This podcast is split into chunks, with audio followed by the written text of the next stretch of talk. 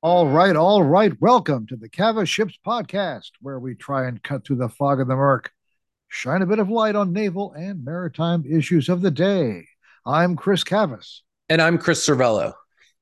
The CavasShips Podcast is sponsored by GE Marine, a GE aerospace company offering unparalleled power and propulsion for ships from the biggest combatants to the smallest, fastest patrol boats.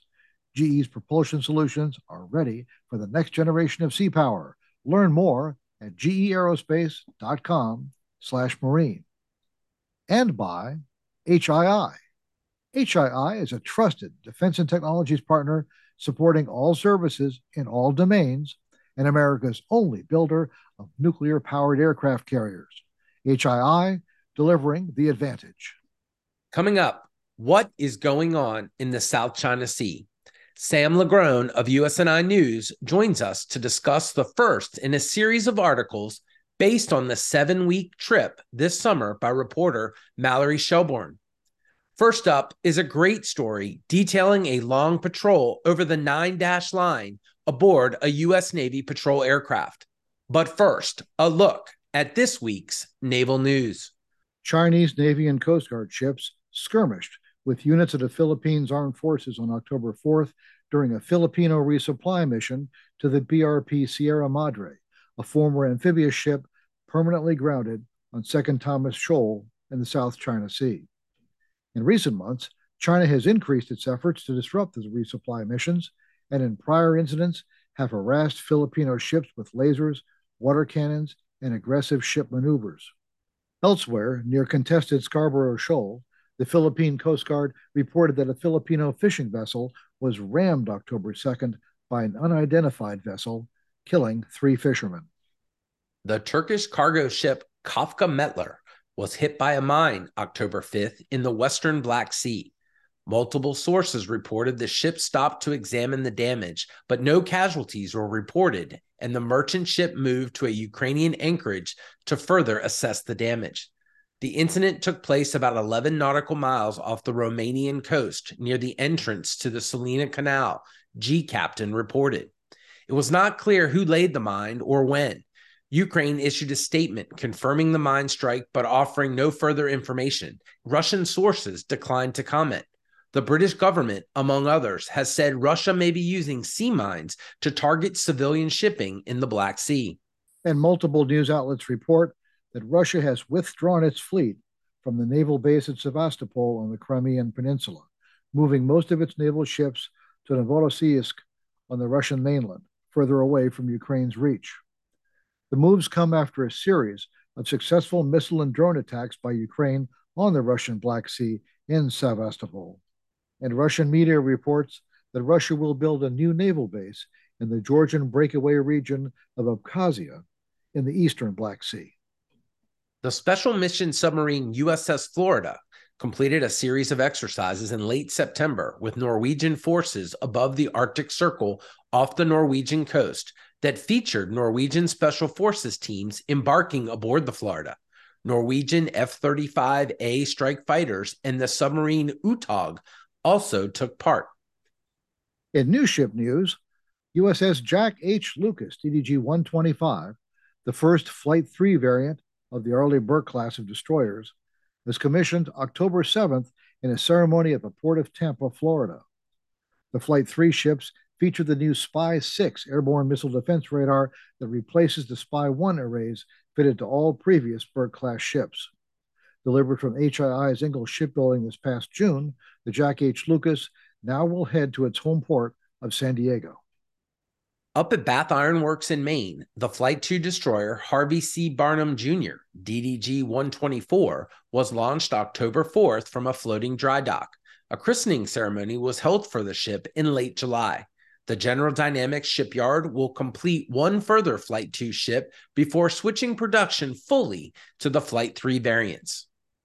At Ingalls Shipbuilding in Mississippi, the amphibious assault ship Bougainville, LHA 8, was launched from a floating dry dock on September 30th. Although described as a member of the America class of assault ships, Bougainville features a full well deck, unlike the previous ships America and Tripoli. And finally, Navy Secretary Carlos Del Toro announced October 3rd that the new Virginia class submarine, SSN 810, will be named San Francisco, perpetuating the name of the city by the bay in the submarine force. The previous USS San Francisco, SSN 711, was decommissioned in May 2022 upon her conversion to a static nuclear power training ship. And that's a look at just some of this week's naval news. All right. Well, we are very pleased to welcome back to the podcast the editor in chief of uh, U- USNI News, Sam LaGrone. Sam, welcome back. Great to be here. It's succinct as always. Um, Sam, it's uh, there, there, there's always a ton of stuff to talk about with you. Um, you know, you, you're probably the most comprehensive uh, website out there putting out stories about the U.S. Navy, and uh, you are, as we record this, you're about to put out the first of what you hope to be a series of stories from a really major uh, Western Pacific trip by your reporter, Mallory Shelbourne. We're sorry Mallory couldn't be here today, but we, we do want to talk about uh, what, what you've got coming up now and what's and, and, what, you hope to have behind it. So I think first off, um, just give us some background. What did Mallory do? When so we've been planning this trip for about a year now. Um, when we have these conversations about the Western Pacific in DC, we kind of felt that we were always missing something. You know, there was some kind of valuable context that that was there, and we were talking to a lot of folks in DC on the East Coast, and less about people eh, actually in the Western Pacific, in and around the South China Sea, in and around Japan, in and around Taiwan. So we sent Mallory uh, Shelbourne out to the Western Pacific for a pretty epic seven weeks. And she spent a lot of time in Singapore. She spent time in Okinawa. She spent time in Japan. And uh, she spent about a week and a half in Taiwan. So she came back from that with a pretty interesting understanding and a, and a lot more sort of nuanced view of what exactly the security situation is there and uh, we're going to be kicking it off um, very very soon uh, with a a P8 ride, kind of a narrative based on a a P8A Poseidon ride that she took more or less across the entire nine dash line. So if we're talking about that contested part of the world in which the Chinese are asserting rights based on pretty flimsy historical claims to features in the South China Sea. Uh, Mallory got to ride pretty much the whole way uh, along that border from the Paracels to Woody Island, through the Spratlys, over the Second Thomas Shoal, over the Scarborough Shoal, up through the Luzon Straits, past Taiwan. It's a pretty great um, introduction. As a as an editor I, I really enjoyed it because it's it's like oh the narrative is right here. You actually literally flew over all of the places that we're talking about and this is going to be a wonderful overture for um, probably a series of um, we've got about seven stories in the notebook right now uh, kind of unpacking her trip and what she saw there and the p8 story i i kind of consider this is sort of setting the table for um, what's going on in the South China Sea now, and then exploring how that conflict uh, is is playing out between China and the U.S., China, the U.S., and the Philippines, and then ultimately, I think what everybody is interested in is what does it look like in Taiwan, and how are they thinking about things. So I've I got I've uh, seen a draft version of the story, not the not the final one that's come out, but I've seen a draft version. And I got to tell you, but I, I thought it was just fascinating. So a few years ago, uh, I was out in, in um, uh, the Fifth Fleet area, Central Command area, and flew a nine-hour uh, patrol aboard a P3, P3C Orion, which is the predecessor to the P8. And it came out of Bahrain, went over the Persian Gulf, over the Straits of Hormuz, way out into the Gulf of Oman, and it was it was really fascinating. Um, you know, sitting up in the cockpit and I had no idea how di- how dynamic, for example, the, the patrol was. They it's called parabolic flying. Just they go way up high, then they see something interesting, they go way way way down low, swooping all over. It was really neat. It was really cool. This is not the P8 profile, and I have to tell you, I learned. I, I definitely learned from uh, Mallory's experience on this uh, patrol, which I which began in Okinawa. I mean, it began in Okinawa, went way down south, um, all you know, Hainan, and then back. Um, they don't do that kind of flying. It's not that kind of thing. But I always like this. You know, this is a day. This is just a day in the South China Sea version. You know, a lot of what you hear from the media often is, you know, we're out we're out here in the in, in, in, the, in South China Sea, or we're here in the Straits of Hormuz where tensions are high. You know, and you know, how would you know if tensions are high? What's a normal day look like? And you know, there, there's there, there there's almost no benchmark. So stories like this, I think, are really important to just gauge what does a, a, an average day out here look like. I mean, she was uh, their their aircraft was intercepted by a Chinese J-11 fighter. Um, I thought it was interesting that you know, I mean a lot of times when these when it's happened, it comes out and the, the, you know the Pentagon puts out video and claims that the Chinese conducted unsafe maneuvers and all this, and there's video of a very heavily armed Chinese aircraft flashing all of its missiles. That wasn't the case here at all.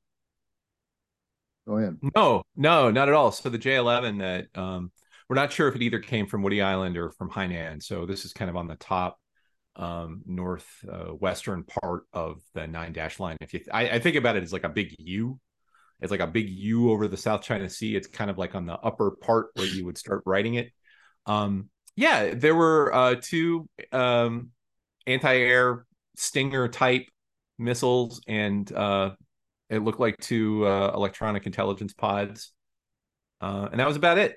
And um, you know there was communication with either the pilot or with the ground. It's not clear.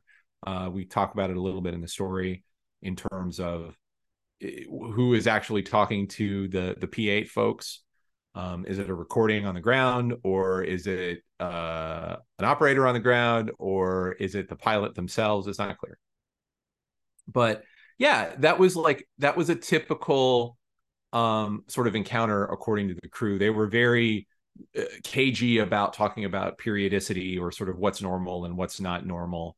Um, I think the Pentagon in general has been really reluctant to talk about that to the point where, and we we mentioned in the story that um, Ely Ratner, who is the Secretary of the Indo-Pacific Affairs, the Assistant Secretary, Assistant Secretary for Indo-Pacific Affairs, um, uh, promised uh, more than a year ago that like, hey, you know, these unsafe encounters are going up. we're going to give you some numbers, and they were supposed to come out with the China report um, or the the the China Power report that Congress mandates every year that comes out about this time annually. Uh, we all thought it was going to happen yesterday when Ely Ratner was talking at CSIS, but he did not uh, roll out that report. So we haven't actually seen the numbers, so we don't know um, we spent a lot of time on this.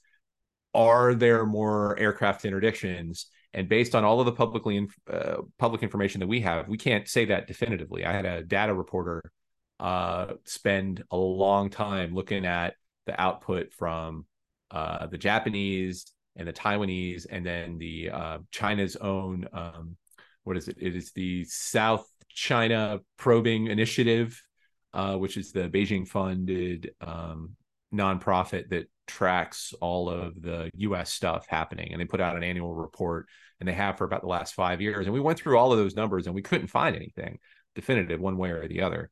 So, yeah, I think it's it's tough to say that tensions are high, but the people who say that their tensions are high are the Chinese and the Americans and it's not necessarily that okay, I I understand that that's your perception and that's what you want to communicate, but I'd like to see some receipts, please.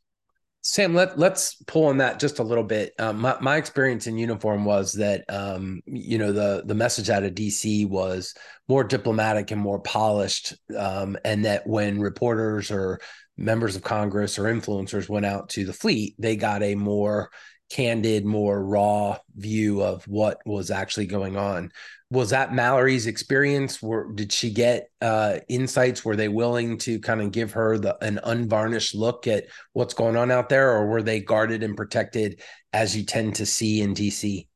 I think there's a lot of sensitivities now uh, in this moment um, with the United States Navy about uh, talking to reporters and having reporters around um, operational units, uh, probably more so than I've seen in my career.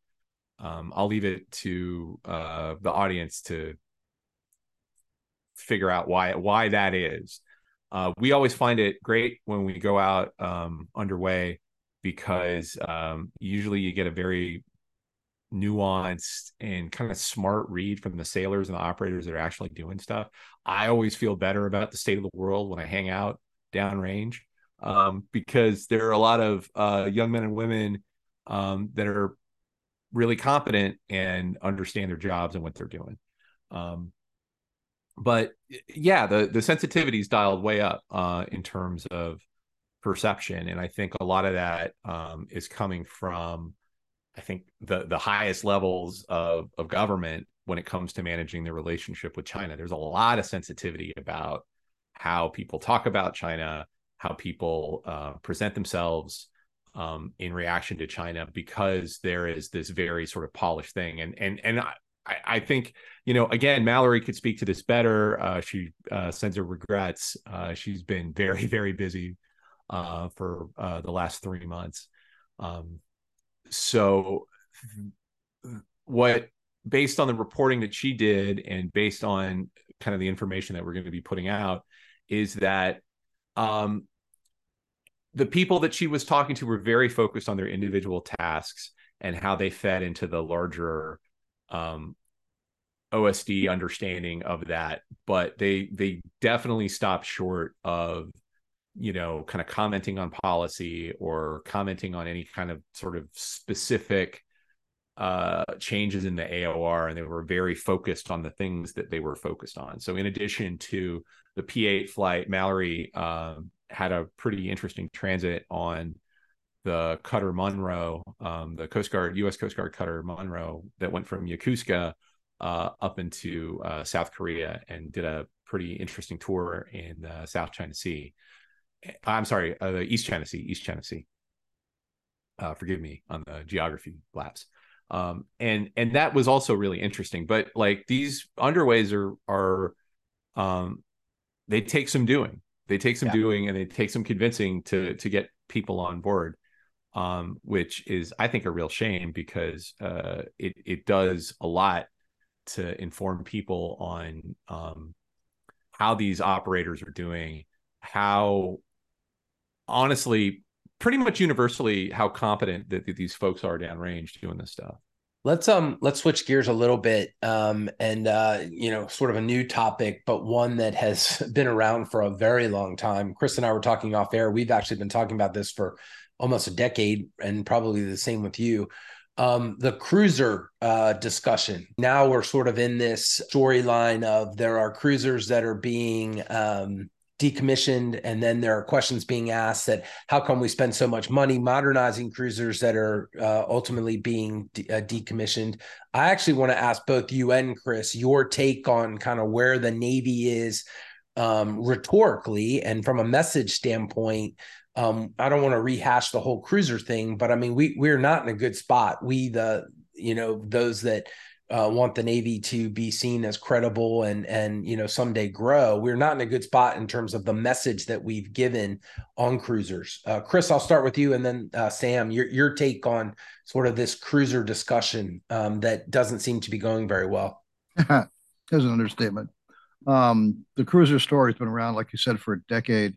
Really, since 2013 is when it when it came up. It, it was part of it was a result of the cancellation of CGX, which would have been the next cruiser, which would have replaced these current cruisers, Ticonderoga class cruisers, who are their their function is primarily to function as the air warfare defense commander for a carrier strike group for the carrier itself. So anytime there's a deployed aircraft, U.S. aircraft carrier, somewhere pretty darn close is uh, is a cruiser, as they say, riding shotgun. Um, there's only so many cruisers; they're all getting old, and and when CGX, which was the, the next program, was canceled is because it was becoming way too expensive. Um, the Navy couldn't figure out what what they were going to do. So they, at first they thought they would pull half the existing cruisers out and essentially mothball them, lay them up, and stop the clock, as it were, on getting old. And then eventually bring them all back, modernize them all, bring them all back, as the ones that stayed in service would go away. Uh, Congress didn't like that idea at all. They didn't like the idea of taking anything out of service.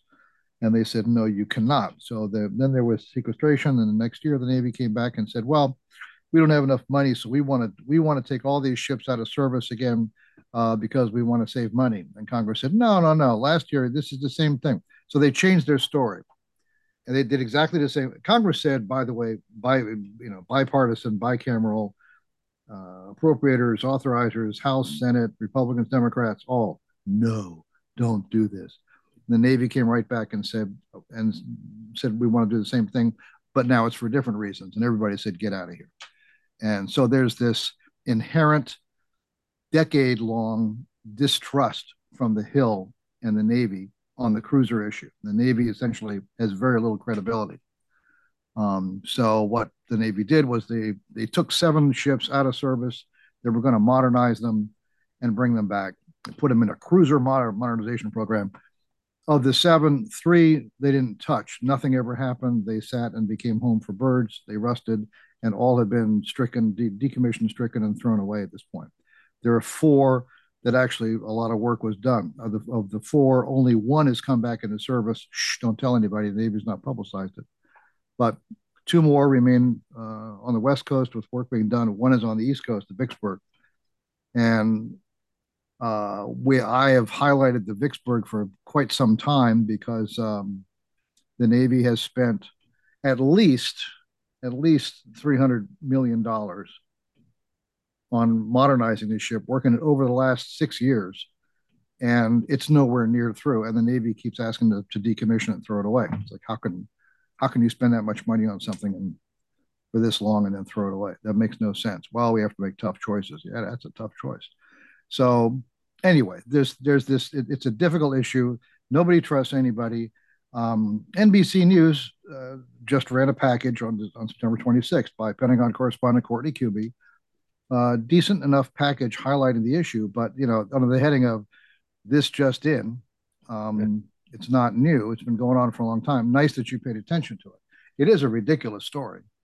Um, and the ship, the Vicksburg in particular, looks like it's never going to come back. Um, I hear that that it's in terrible condition. I've been asking to visit it for quite a while um, Courtney, I know, asked to visit it, and uh, I, I, thought it was interesting that they the Navy didn't let NBC News on board either. Um, they had to had to take pictures of the ship from from uh, from. Um, but it's a it is a ridiculous story. Um, I don't know who to believe. It's a sad story.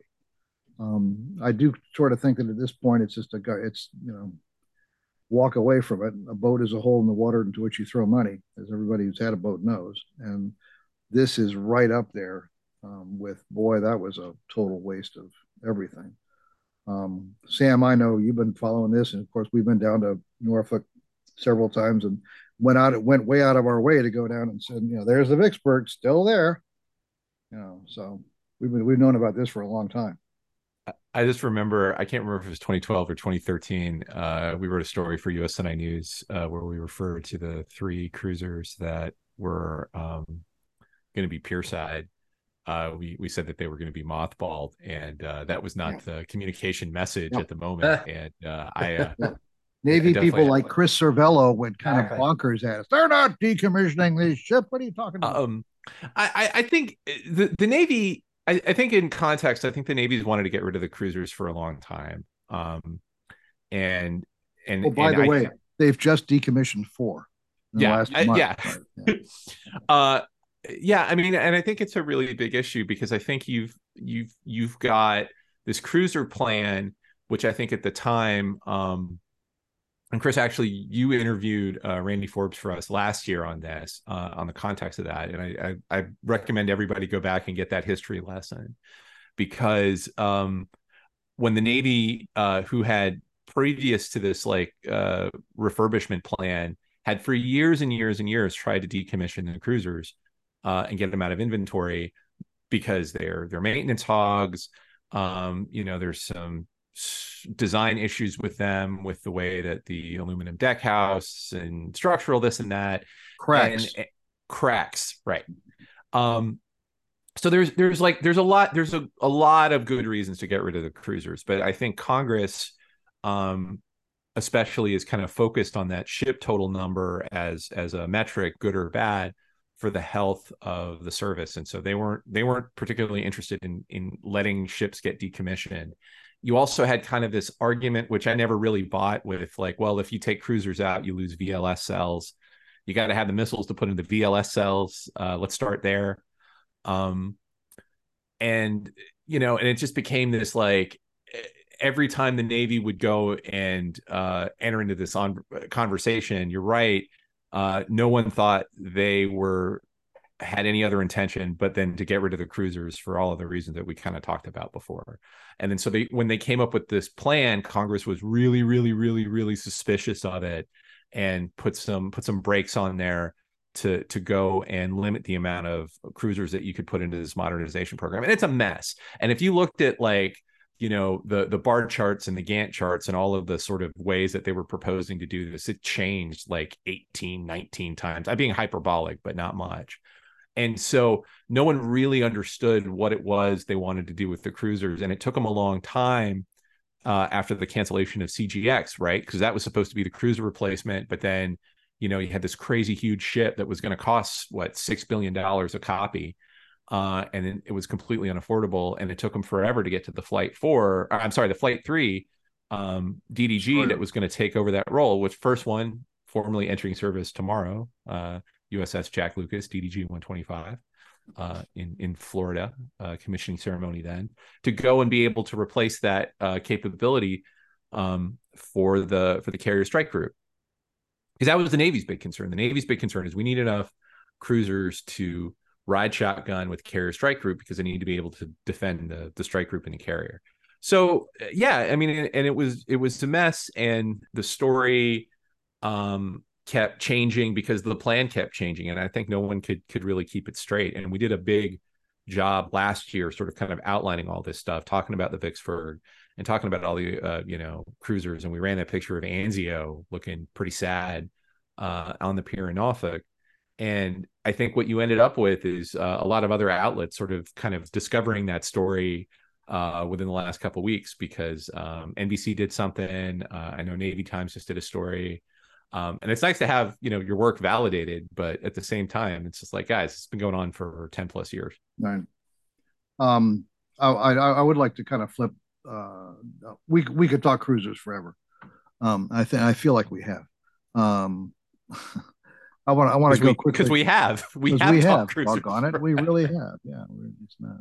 Um, I, I want to I want to quickly just uh, talk about this Chinese submarine sinking story that won't die. Um, a few weeks ago, um, on the interwebs, actually on Twitter. I'm sorry, I can't say X because X is the unknown or pornography. So I, you know, X is something else. But um, on on uh, Twitter, formerly known as Twitter, um, thing popped up about um, the, uh, Chinese submarine may have may have sunk, um, and 55 sailors died, and blah blah blah. Within about 20 minutes of a pretty good source that uh, Sam and I know, um, putting it up, he himself came on and said he didn't think it was true, and he pulled it down, and he, he pulled his original post down and said that, that I, I don't think it's true. Well, too late. Bang, it's out there. So it won't go away. It won't die. And it kind of went around and around as these things are wont to do. Um, the Chinese, of course, denied it, um, but nobody can find any any reason to question their denial. And I, it popped up again uh, on October 3rd when the, the Daily Mail, which is a British tabloid, uh, published a whole news story in their in their very classic, flashy tabloid style um, about this submarine sinking, and they they're citing a mysterious re- secret British intelligence report, um, but don't even say who did it or where it came from or whatever. Um, so it looks like it's it's sort of more detail about the same story, and it doesn't seem to be true. And multiple responsible outlets are going, we can't confirm this. There's no evidence, but that hasn't stopped all kinds of outlets worldwide, news outlets, not just people you know, retweeting things um, from doing this story, and it's it's it's it's sort of on the one hand, you never really know what's going on with submarines to begin with. Everybody's submarines are pretty secret. Um, doesn't matter who you're talking about, the Americans, the British, the Chinese, the Russians. and then there's this then there's the media thing and then there's the the whole thing about social media and how do you stop it um i mean sam you know you're you you you you run a major website on naval news. Um you know you, you've got pretty good international coverage. Have you headlined this story? Absolutely not um because i can't prove it. Um i cannot prove it. Uh so uh by the way daily mail uh, thanks for uh, not sending any of the royalty checks for about the dozen stories you've stolen from us for the last 10 years. aggregators. Um, aggregators, aggregators, uh, you know, according to reports. Um, uh, no, I mean, I think, I, I, think when, you know, I mean, we chase this as much as we can. And um, so, you know, it, yeah, I mean, you're damn sure that I called, uh, you know, we started um, re reinvigorating calls on this when um, Daily Mail ran its story quoting a UK intelligence report. It was like, okay, there's a UK intelligence report about this. All right. Well, I have no idea what the veracity is, but based on that, uh, you know, we could go backtrack and we could check with, you know, our our folks um, who know about this stuff. And what we got back was inconclusive. It's it's not. Is it true? Is it not true? I go back to uh, what is it? Uh, uh, Tom Cruise and A Few Good Men. Uh, that doesn't matter. What matters is what I can prove, and I can't prove this, and I have no one who's who's can be sourcing for this. Could it be true? Is it? I I have no idea. I have no idea about the the you know the submarine trap in the Yellow Sea that was supposed to snag a U.S. sub that uh, caught a Chinese uh, nuclear submarine and resulted in the death of 55 sailors. Um, that's a very compelling story, but I can't prove it. And I think I think that's the difference because you know this is this is a Navy story, but it also kind of like trips into becoming a media story too, which is you have these shops that don't have the expertise, uh, they don't have the sourcing, and they're just kind of going to go off of uh, one report somewhere else because it's a you know uh it's a, it's a good headline it's a compelling story and it and it goes and kind of plays up to um some ideas that people might have about the Chinese efficacy of submariners um, it's about conflict between the west and the east. I mean it, it, like narratively right if i'm just looking at it as a storyteller it's like absolutely this is this is this is gold. And i can hang it on something and and and, and if it goes south i can blame it on another outlet. This is fantastic. I'm going to run this. But it's it's not enough. It's it's not enough to to go and put it into a kind of a credible uh, news story. And that's that's kind of our you know we have a couple of rules. One of them is we don't print what we can't confirm and we don't write what we don't understand. Um and sometimes that means like you know i might uh i might not get the traffic from uh, a completely unsubstantiated story uh about something that I, I i don't know is true or not and i'm okay with that Well, speaking of uh, stories that you can't confirm um, or that are fueled by rumors, there was a story in Forbes uh, by friend of the pod, Craig Hooper, um, that talked about the Secretary of the Navy, Carlos Del Toro, and uh, was praising Del Toro. He connected a series of what you may call wins for the Secretary, linked them to this ongoing hold of flag officer uh, nominations uh, in Congress, and his conclusion was that hey, that you know this is the Secretary unleashed, that he's not burdened by Navy leadership anymore. That you know now that Admiral Gilday's gone, he can do what he wants, and that he's finally coming out.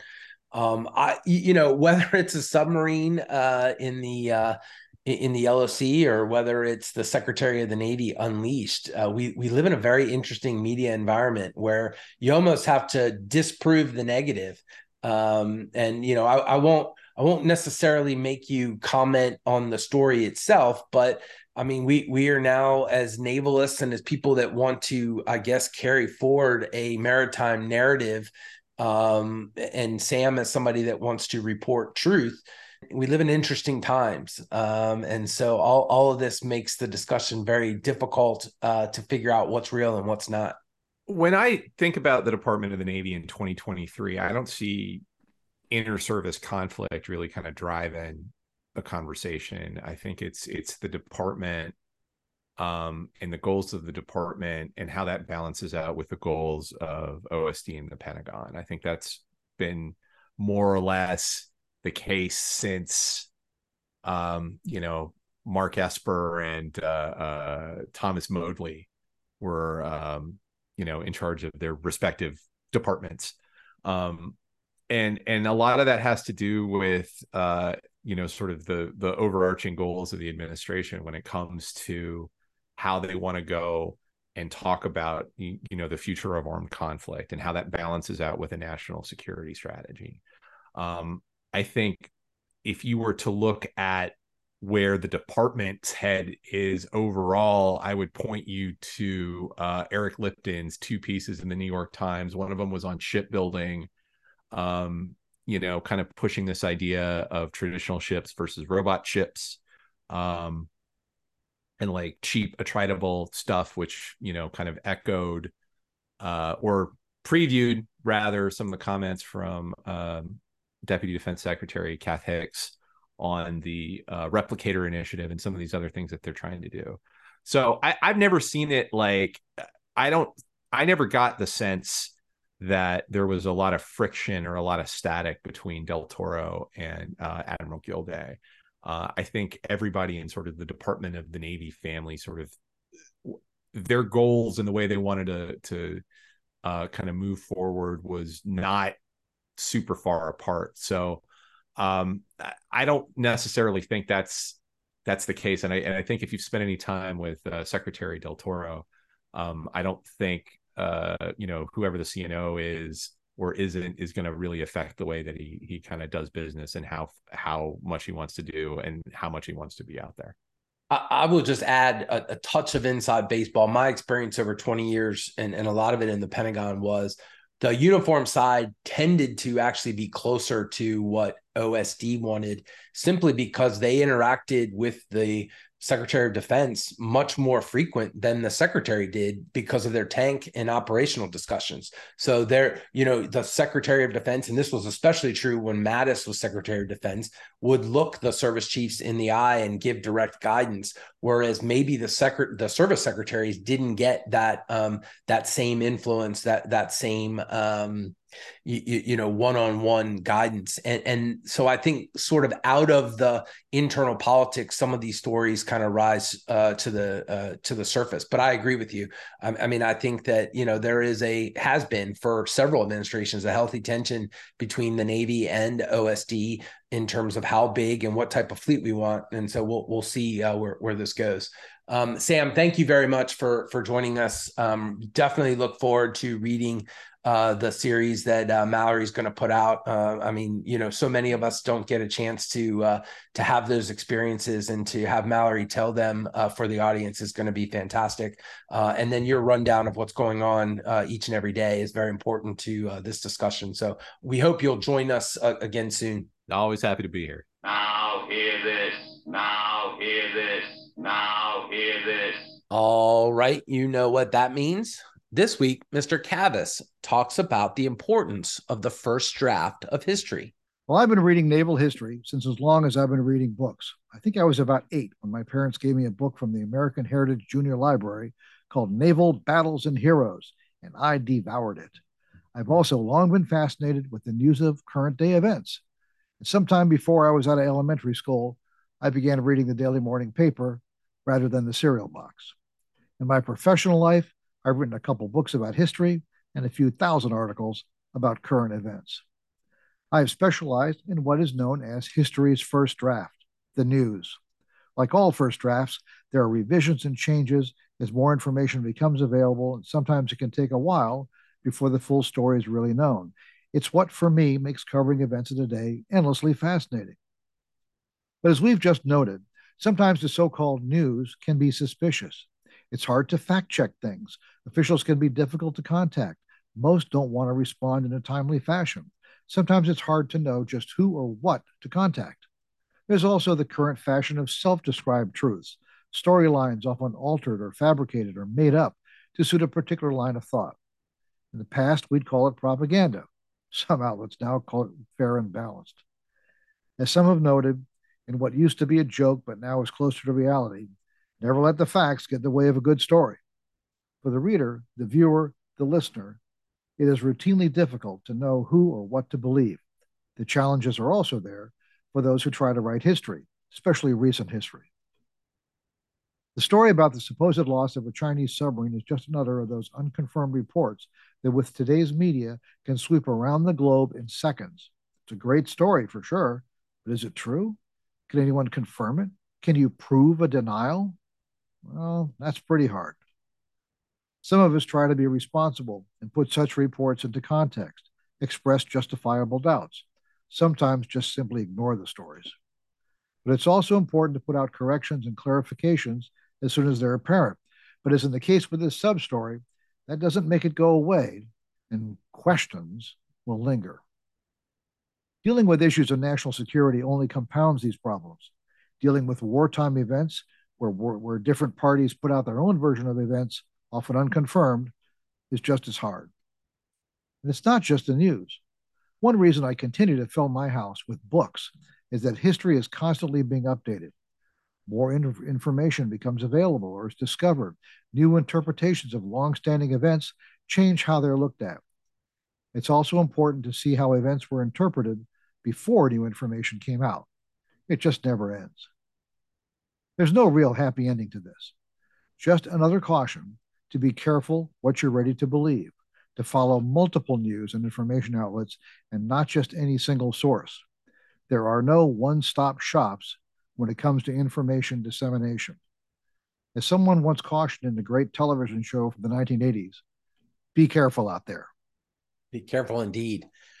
Well, that does it for this week. As always, our thanks go out to Vago Muradian and the Defense and Aerospace Group for their support.